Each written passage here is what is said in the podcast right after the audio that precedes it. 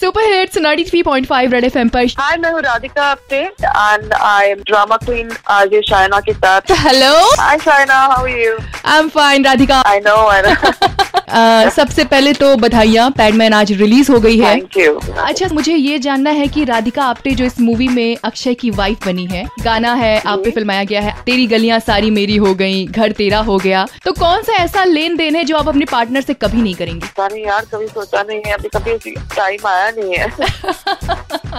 अच्छा राधिका आप्टे क्या है इस मूवी में? पर पर मैं मैं रिप्रेजेंट करती हूँ बहुत सारे लोगों को जो जो बहुत मतलब शर्म की वजह से और उनके अपब्रिंकिंग की वजह से कुछ सवाल नहीं पूछ पाते लोगों को हम्म। या कुछ चीज़ें नहीं कर पाते हम्म। ना उनमें वो मतलब इनहेरेंट होता है हम्म। यू नो ये एलिमेंट हम सब में है किसी ना किसी फॉर्म में अच्छा पीरियड को लेके कभी कोई ऑकवर्ड सिचुएशन फेस की है आपने हाँ एक बार मैं ट्रैवल कर रही थी थिएटर के साथ मेरे थिएटर ग्रुप के साथ तो I remember I don't know what was wrong with my period that day इतना ब्लीडिंग हुआ मुझे ट्रेन पे हम्म।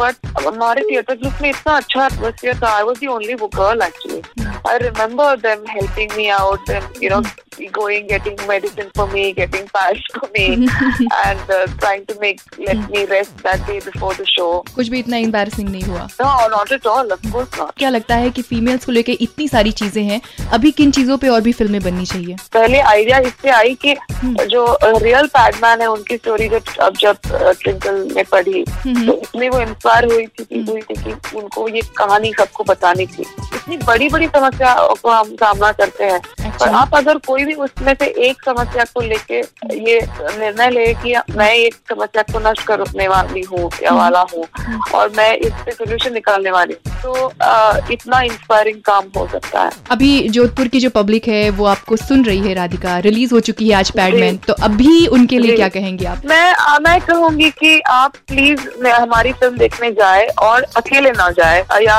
एक एक अकेले दोस्त के साथ ना जाए पर पूरी फैमिली को लेके जाए कि बच्चों को लेके जाए माँ बाप को लेके जाए क्योंकि एक फैमिली फ़िल्म है। और उसके बाद जो चर्चा होगी आपके घर में वो बहुत इम्पोर्टेंट है। जो आप एक दूसरे से बात कर पाएँगे आप जो एक दूसरे के साथ इंटरेक्शन कर पाएँगे एक दूसरे की को समझ पाएँगे आ, वो बहुत इम्पोर्टेंट है। और सबसे इम्पोर्टेंट ये है कि आप बहुत थरली एंटरटेन होंगे क्योंकि ये बहुत बहुत एंटरटेनिंग फ़िल्म है। Thank you so much Radhika thank you 93.5 red F M बजाते रहो।